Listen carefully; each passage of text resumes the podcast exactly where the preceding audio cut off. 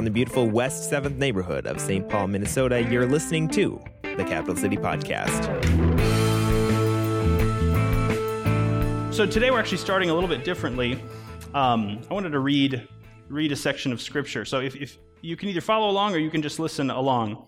In Acts 11, I'll be reading from the ESV. There's just a really interesting story that a lot of people just pass right over because it seems to be, I don't know, it seems to be something you could pass over, but there's a lot of gems in here, and we're going to be talking about this some today. So Acts 11, starting with verse 19, I'll read a few verses. Now those who were scattered because of the persecution that arose over Stephen traveled as far as Phoenicia and Cyprus and Antioch, speaking the word to no one except Jews. But there were some of them, men of Cyprus and Cyrene, who on coming to Antioch spoke to the Hellenists also, preaching the Lord Jesus. And the hand of the Lord was with them, and a great number who believed turned to the Lord. The report of this came to the ears of the church in Jerusalem, and they sent Barnabas to Antioch. When he came and saw the grace of God, he was glad, and he exhorted them all to remain faithful to the Lord with steadfast purpose, for he was a good man, full of the Holy Spirit and of faith, and a great many people were added to the Lord. So I'll stop there in case you happen to be following along. We'll stop there. So this is a really fascinating story. So persecution arose, and so you're right in the heart of Jerusalem where basically it all happened. And so that's where the Christian church is born. And persecution started, and then people just started fleeing to all the different corners, all the different cities. And what's interesting is that this wasn't some grand missions experiment. They weren't like, we're going to go reach the world, two by two and go out sharing. They just fled. They were trying to make their living and just keep alive, right? So they went to Antioch, which is the fourth largest city in the Roman Empire. It'd kind of be like getting persecuted here and then just going somewhere that's, somewhat nearby, but a bigger city. Like imagine Chicago. So this is where they're fleeing to, is the kind of the Chicago of their region. And they weren't thinking globally. They were fleeing and just trying to make their living and then sharing with whoever they came into contact with. And you can imagine a lot of these Israelite Jews, Palestinian Jews, were not comfortable around anyone who was Greek or sort of cosmopolitan or global citizens. They were really only talking to other Jews in the synagogue. So that's why I was saying that they wouldn't share with anyone except for Jews. But there were a few who were really comfortable with what's called Hellenists. If you're ever reading through the New Testament and you read about God-fearers or Greek-speaking Jews, that's what a Hellenist is. Luke, who wrote the Gospel of Luke, Matthew, Mark, Luke, he was a Hellenist. The writer of the letter to the Hebrews, we don't actually know who that is, but the writer of it clearly was a Hellenist based on the way he wrote and his training. A Hellenist is sort of a weird middle ground between a Jew and a pagan. So imagine you've got all these Jews who have lost their traditional Hebrew culture. They don't speak Hebrew or Aramaic. They don't live anywhere near Jerusalem, but they're still Jewish in faith.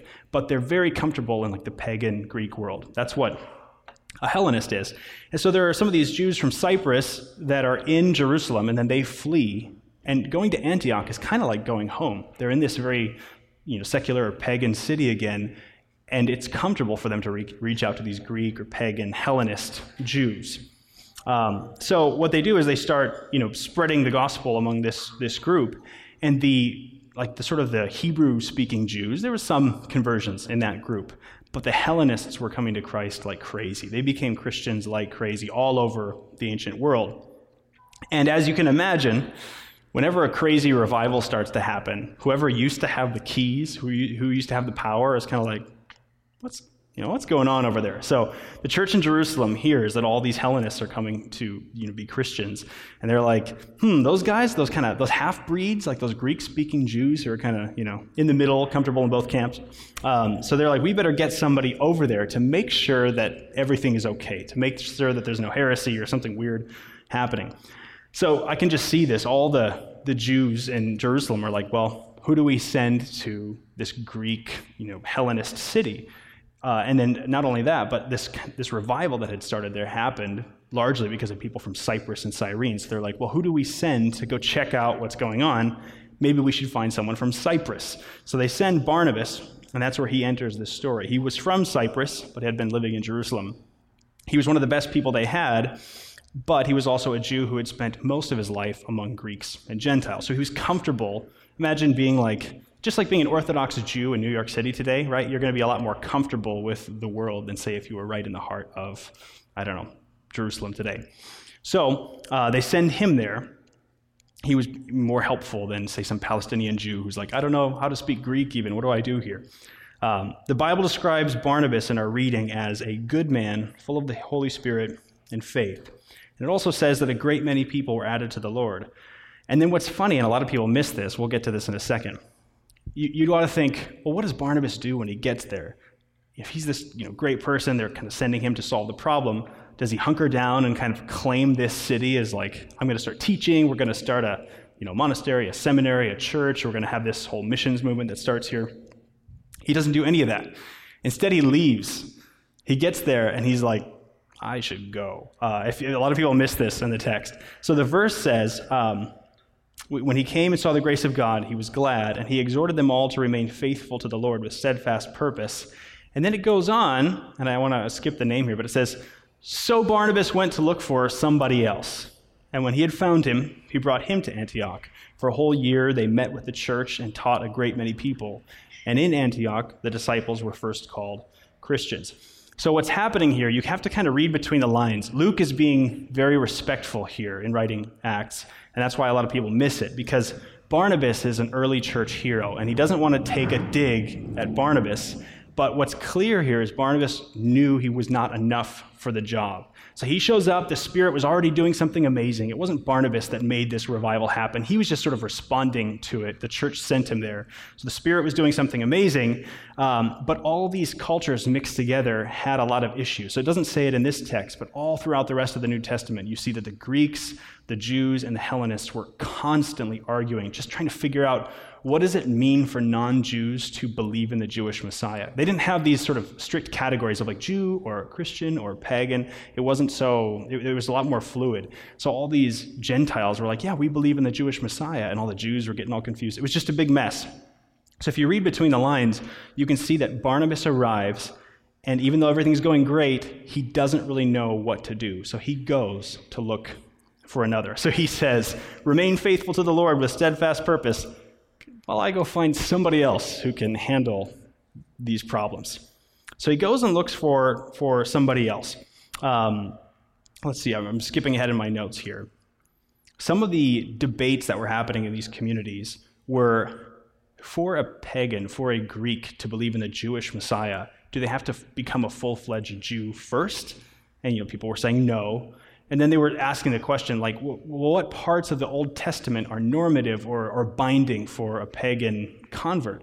And a lot of the Hebrew-speaking Jews were saying, well, all of it. If you want to believe in the Jewish Messiah, you have to be a complete Jew, just like we are. And others are like, no. The Old Testament was given to covenant Israel. It was given to Israel, and these people are coming from outside Israel, so they have a different standard, a different setup, a different covenant. And so it all got really confusing really fast. And in Barnabas's humility, realizing that this was kind of above his intellectual pay grade, it was his humility that ended up bringing us the single most influential Christian theologian who has ever lived. You see, Barnabas, a little while before, had met this brilliant Jew who lived not very far away at all. He'd been trained in all the highest schools of the time, but he had spent his whole life working with pagans and Greeks. He knew pagan philosophy, a lot of it by heart. He knew Greek teaching, plays, philosophy. And he had likely spent, we don't know this for sure, but given his trade, we know that he had likely spent countless hours just chatting and debating with a lot of cosmopolitan and global travelers, because he sold tents. Now, when we think of tents, we think of campers. But these tents were like large merchant tents. Like if you're going to travel the world for 3 years, you go from China and you buy what they have, and then you come sell it somewhere else and make a profit. You set up these large tents to keep the rain off of your goods. And there's these huge, leather tanned tents so that the water wouldn't get on their stuff. So he was constantly working with this group of people who were traveling the whole world, and Barnabas had met him a while before. Half of you probably know who I'm talking about already. So Barnabas had seen this guy debate and teach and reason with Jews and Greeks before, and he knew then what all of Christian history would since confirm, that this tent maker was a theological genius and uniquely made to deal with these exact problems. Problem was, this guy lived in Tarsus. Now, Tarsus, thanks to Google Maps, is 136 miles from Antioch. And he would have had to go on foot, So he would have taken about 6 to 8 days. The general rule of thumb is 20 miles per day. So he would have taken 6 to 8 days to get there, another 6 to 8 to get back. So he goes to Tarsus, finds this brilliant man, and basically begs him or asks him to come to Antioch, where this weird, cultural milieu was happening, and help them figure it out.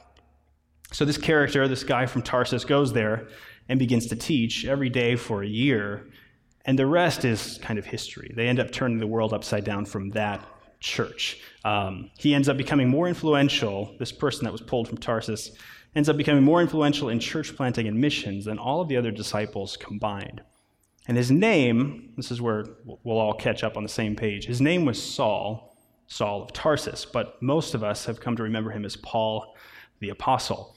Interestingly enough, a lot of people have this story that he was Saul, and then he became a Christian, and then he changed his name to Paul. That's actually not true. He had two names. His name was Saul, and his name was Paul. Whether he was dealing with the Romans and the Greeks or dealing with the Hebrews, he went by one or the other. He was always Paul, and he was always Saul. It's just that his whole life ends up in the Greek pagan world, so he always goes by Paul. So anyway, a lot of people don't know that. They have that sort of conversion story. Paul never saw himself as a convert. He just saw himself as a Jew who realized the Messiah had come. There was no distinction between Christianity and Judaism. When he was alive, it was just Jews who saw that the Messiah had come and Jews who did not yet believe that Christ was the Messiah, but they were all Jews. So anyway, he would go on to write 1/4 of the New Testament, half the total number of books in the New Testament. And it all started in Antioch, and it was there where they were worshiping and fasting and praying that the Holy Spirit basically spoke or moved the group and said, set apart Barnabas and Saul, and then commissioned them to start what would end up becoming the worldwide church, just the most successful human institution that's ever been. So why do I tell this story? I say this to show that in Antioch, they did not know what they were doing, and that was okay. They weren't theologians. They didn't know how to work out all the sticky details. And even their leader, when Barnabas showed up, even he didn't know. But it didn't stop the fruit from happening. People were coming to Christ in droves. They just didn't know how to deal with some of the sticky stuff. And so I was thinking that, we often give too much credit to these Paul and Barnabas characters for making it happen. The thing is, that was already happening. They just sent Paul and Barnabas in as the fixers. It's starting to get pretty messy. Let's send somebody in there. But the Spirit was already moving among just regular believers like you and me there. And they weren't missionaries. They weren't there in order to reach people specifically for the gospel. That was their bread and butter. That was their job. They were living normal lives, trying to not get persecuted, not get hunted down and stoned in public like had happened to Stephen. But this is how revival begins. You go there, you live life with your neighbors, you love them, and people naturally share what they care about. And then people start to come to Christ. And then later they're like, well, I guess we should figure this all out. We should figure out these sticky questions. So I share this to show that revival actually doesn't happen because of great leaders. It happens because the Spirit is moving and because regular people are doing really good work just with their neighbors, being loving, sharing the gospel. That's how it spreads. So sometimes when I talk to people about sharing the good news, they're like, well, I never went to seminary, or I don't really know the Bible super well, or I don't know all the, I'm not a good debater. And it's just that's the last thing you need to be an effective witness for the good news. I think Antioch is a great example of this. And because of this, because you don't need the answer, because what you need rather is just to love your neighbor and develop good community. What we're doing now is we just turned 6 months old. So yay, Capital City, right? So this is I forget which service, but we're 6 months old in a few days. And I don't know if you were with us from the launch team trainings and all that. There are many things that we set out to do. And so far we've started all of them except for one. And the one that we haven't started is what we call our 2x2 ministries. And it's the idea of getting out into the city, just jumping into something that you enjoy doing, just some club, not even some faith-based thing. But if you really enjoy running, or if you like reading or board games, you have the St. Paul, Mr. Board Game Leader man right here. If you enjoy that you just jump in and be a part of that and show up and be a good member and love your neighbor. And then you develop real friendships with people who might not know the good news. And then after 3, 6, 9 months, you can start to build real relationships. You start inviting them into your home, and that's where the real gospel sharing can happen. Not like some trite, I'm on the corner and I'm trying to hit you with some verses or something. It's just through real friendship. where that can happen. So today we are officially starting to roll out our 2x2 ministry. The last thing that we were waiting for starts today. Part of the reason that we waited until now is that Minnesota summers are, wow. I mean, if you've never like tried to run a church organization and then run into the Minnesota summer, it is quite the thing to discover. So just a lot of Minnesota shuts down over the summer. A lot of clubs and organizations stop. Students are gone. So we wanted to wait until the fall to start that. So one pillar, we're doing a little bit of vision casting. This is strange for me. It's a weird spot for me to be in because I'm almost always just diving in, doing what's called expository teaching, just always diving in super deep into a story in Scripture and then talking about the meaning. And now here, it's a strange place for me to be talking about like our vision as Capital City based on Scripture still, but just a strange place for me to find myself in.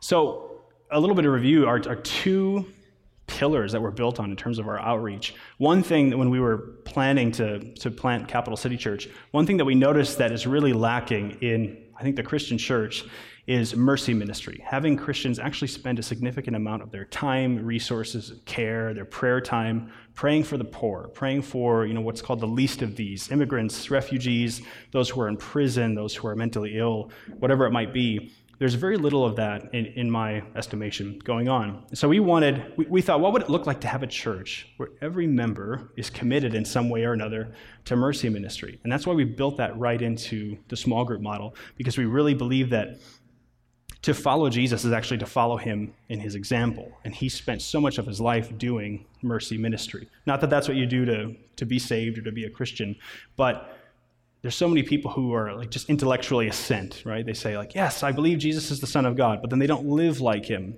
And we don't believe that that's what Jesus has called us to do, that he has actually called us to follow his example. He said, as the Father sends me, so I send you. And he told us why he was sent. He was sent to be a ransom for many and to die for our sins, but he was also sent to liberate the oppressed, to give sight to the blind, to preach good news to those who are poor. And that's the part that people forget. He was actually sent to do those things. And he says, as I was sent, so I send you. So we believe this is part of the Christian walk. I'm not saying it's how you're justified, but that's part of what it means to be a Christian. So that pillar we're making good headway on. We still have room to grow, and we're trying to figure out our mercy ministries. And that's just sort of a review. That's not what this sermon is about, but I think that pillar of our outreach we've actually been doing a good job at. But the other pillar we haven't really been able to start as well, and that's where we come to this other spot where we thought, man, I think the church is really lacking in this. Many Christians, this is what bothered us, is that many Christians spend almost no time at all outside of rubbing shoulders at work. We spend almost no time with non-Christians. There are graphs out there as to once somebody becomes a Christian, after about 2 years, they spend almost none of their time. It's like so much of their time with non-Christians, and they become a Christian, and it just like drops off completely because we surround ourselves with people who are like us, right? We surround ourselves in a bit of a bubble. And the reason that people come to know Jesus is not because of some sort of rational debate or like I was convinced by some sort of debater or some book. Normally, it's being involved in a loving community where people around you are being a good witness, right? Salt and light, and there's this cross-pollination of community and ideas happening. And we were just convicted, as Capital City Church, we wanted to break the cycle of Christians not really spending much time with non-Christians. We want some of your best friends to be those who don't know Jesus. And we want, as a community, as for St. Paul, to be the city on a hill, to be the light for those around us. So how can we do this? How can we actually get to know non-Christians? It's like, well, it seems so simple. It's like we actually need to spend time with people who don't consider themselves Christians. But you don't need some grand plan of evangelism. You don't need to be a theologian. You don't even need to know the Bible super well. But what you need to do is to spend time with other people. You need to love them for who they are, not just as some sort of goal. And you need to be the person that they think of when, say they have a success, they want to share it with you because they know that you won't be jealous or try to, sometimes like you have a friend who's not happy when you succeed because they're always in competition with you, right? So if someone has a success, you want to be the first person they call, but also if they fail, if they have if someone in their family gets sick or if school's going poorly for them, you also want to be the person that they think of reaching out to because you're a real friend, right? You're not just a party buddy or something. You're somebody who really cares for them. And that's what we want to be to those around us. We want to get to know them. We want to have them over for meals, over for coffee, out for a bike ride or whatever it is you do. So how can we do this? In the ancient world, they almost had it easier. So their homes were super tiny. They had about 100 and 150 square foot homes. Think of that, 100, 150 square foot homes for 6 or 7 people. It was basically just a shelter to make some food in or to sleep in. And then their entire day was outside.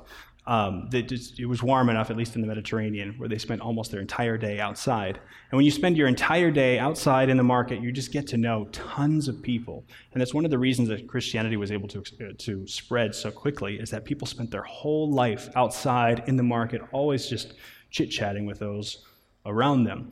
But today, people spend most of their lives in their own home or at a place of work. Basically, they go to different institutions and then they find themselves in the door and they close it behind them, right? You kind of choose where you want to go as a consumer, and then you go there in your car, and then you're there. There's no just freewheeling like you're outside at a market all day.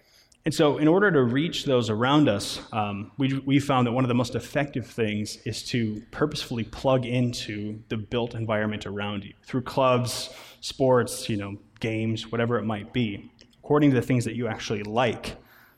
The reason that these Hellenists were coming to Christ like crazy is because there were people who were comfortable with them, who spent their life with them, and who were sharing with them. And the church today doesn't spend much of their life at all with non-Christians or people who scare them, people who are different, people who have different beliefs, people who come from different backgrounds. So today we're actually using this sermon time, which normally, again, we do something more like a narrative, but today we're actually commissioning and kicking off this 2x2 ministry. So I commission you to plug into the neighborhood, to plug into St. Paul somewhere, wherever you live, and to start getting involved in something you're interested in. And now here's the important thing. I'm not asking you to sacrifice, right? So much of what the church wants, whether you plug into mercy ministry or something else, is a sacrifice. It's something you put on your calendar, and then someone reaches out to you later, and they're like, hey, do you want to do this really fun thing? And you're like, ooh, I've got this church thing. That's kind of how you can view it sometimes. So this is not what I'm asking you to do. It's not a church program. This is something that I want you to love and thrive at. So like something fun, something that you need somebody to give you an excuse to do. What's that thing? What's that hobby that you have wanted to do or pick back up again or learn that you haven't done for years because either the time commitment or the finance commitment? And here's a trick. It can be the best of both worlds. If it costs a bit of money and a bit of time, you can tell yourself, well, hey, this is ministry for me to do this thing. But then if somebody from church wants you to get involved in some ministry and your time is already short, you could be like, no, this is my 2x2 thing. Like I gotta protect this time and do this, table tennis tournament or whatever it is. You can just say that and I'll give you a pass. So make it something you really want to do. Something that will help you to get to know non-Christians, because more than anything, even as silly as it is, just joining a rock climbing club or like a book club or whatever it is, that will help you more than almost anything else to bear fruit in terms of sharing the good news of Jesus. Not that you're going there with this, Bible thumping idea or anything, but just over the course of months and years, this will naturally be shared. I think the reason, a lot of people think of this, that the reason you're always having spiritual conversations in college is because all of college is like a bunch of 2x2 ministries, right? Your whole life, you're in like 17 different associations, and you're coming to meet other people all the time. And then all of a sudden you find yourself maybe 28 or 30, and you're like, I've met 5 people in the last month, rather than 5 people this morning, right? That's the difference between college and then entering your 30s. So don't be too bummed, college kids, no. Yeah, I think 2x2s are just one very small way to almost artificially recreate some of that cross-pollination of getting to meet other people. So what have you been itching to do, but you haven't convinced yourself to make time for? For me, I've always wanted more time to write. A lot of you, I think a lot of people have been wanting an excuse to like take dance classes or build things. Don't ever ask me to build anything, but some of you are good at building things. Pottery, home brewing clubs. Hey, that would be a cool club to be a part of. Running clubs, exercise classes. Whatever it is that you would like to do but haven't quite picked yourself up to do, I want to encourage you to jump into it. I think some people, Some people get scared by something like this because they're like, oh, I've seen people who do this kind of weird thing where they're like, come on too strong. And that's not what we're saying. We don't want you to like jump in and like, hey, do you guys know who Jesus is? We just want you to like jump into the community and enjoy what you do and make friends. And then as the months go on, have natural conversations about your faith, what you did over the weekend, invite people out. So you can invite them over for coffee or go invite them to a grill out or an Oscar party, a white elephant gift exchange. Those are real successes. You invite someone to a white elephant gift exchange, they will not turn you down. Everyone loves them. Just don't bring the iPod. Anyone? I just say be on mission. And if possible, try to do it near enough where if you invite someone to come to Capital City Church, it's actually feasible, right? If you're going to be 45 minutes away, it's probably not going to happen. But if you could be somewhat within the metro or close to St. Paul, that'd be ideal. So here are the goals. Dustin Logie said this really, he put this together. He said, join something, make relationships with somebody, and then do something outside that group. So say you want to join some kind of exercise class. Join it with a friend and be productive. Show up and actually be a good contributor and make friends. And maybe after a few weeks go by, you start inviting people out to some sort of game or, go get a tea or a beer or something else afterward. I don't know. Oh, man. It'd be fun to have a mic out there to, hear what people are saying. No. So one of the big goals that we have is to actually not just go to these groups, but then make real friendships that continue outside of these groups. So say you go to an exercise class, actually invite those people to your white elephant thing at Christmas time or something. Start to make real relationships with these people outside of those clubs. Go and be the church. So here's the commission is begin thinking about what you might want to join. We're going to be following up with this through our small groups, so you have a little bit of time to think about it. But be thinking. These are all kind of loose boundaries, but think about what kind of thing you might want to join. And think about a partner that you could join this with. So you don't have to have a partner, but it's ideal to have one. I think going out 2x2 makes good sense. And here's another thing. If you have children, ideally... it could still work out, but if you have children, ideally your partner wouldn't be your spouse because then you're always trying to figure out babysitting or swaps. Try to partner with somebody who's not your spouse so that the babysitting is always taken care of. But again, there's exceptions for that. And also just find someone who would also be maybe somewhat similarly interested in the thing that you want to do. And then join. So some of you have already done this. Some people got really excited about the vision, and even though we didn't officially kick this off as a church, some people started this a long time ago with spike ball or book clubs and some other things. So way to go for you guys. You guys are early adopters. Be thinking about these things, and we'll be following up through small group. Think about what you might be able to join. It's not a mandatory thing, but I would love to see at least half of our church or more join these clubs and participate regularly. The early church did not know what they were doing. They didn't have their stuff figured out at all. But what they had was the love of Jesus, and they spent gobs of time with their neighbors. And if we can spend more, the fix isn't evangelizing smarter or sharing smarter. The fix is spend time with people who aren't Christians. It's encouraging that you don't have to know what Paul knew in order to be effective for the gospel, right? So I just want to say, live it, love the gospel. Figure out some of the theological sticky stuff later, but go and be with people who don't know Jesus and be salt and light to them. It's not a church program. It's how Christians are meant to spend our whole lives. So again, join something, make relationships with somebody, and then do something outside of that group. Let me close with this scripture, a little shorter tonight. When I'm not diving crazy deep into ancient Babylonian archives, it tends to be a little shorter sermon. All right, let me read this.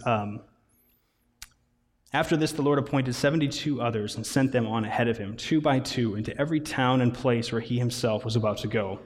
And he said to them, "The harvest is plentiful, but the laborers are few. Therefore, pray earnestly to the Lord of the harvest to send out laborers into his harvest." Let me pray to close us. Lord, we thank you for this model that you send people out 2x2. We thank you for how the early church grew and that they had no clue what they were doing or what the right theology was or what the answers to even these simple questions were, but they were just good examples of your love and that they share you effectively with their neighbors. We pray that you would help us to do the same and that we'd have a lot of fun while doing it. Just help us now worship as we close out the night. In Jesus' name, amen.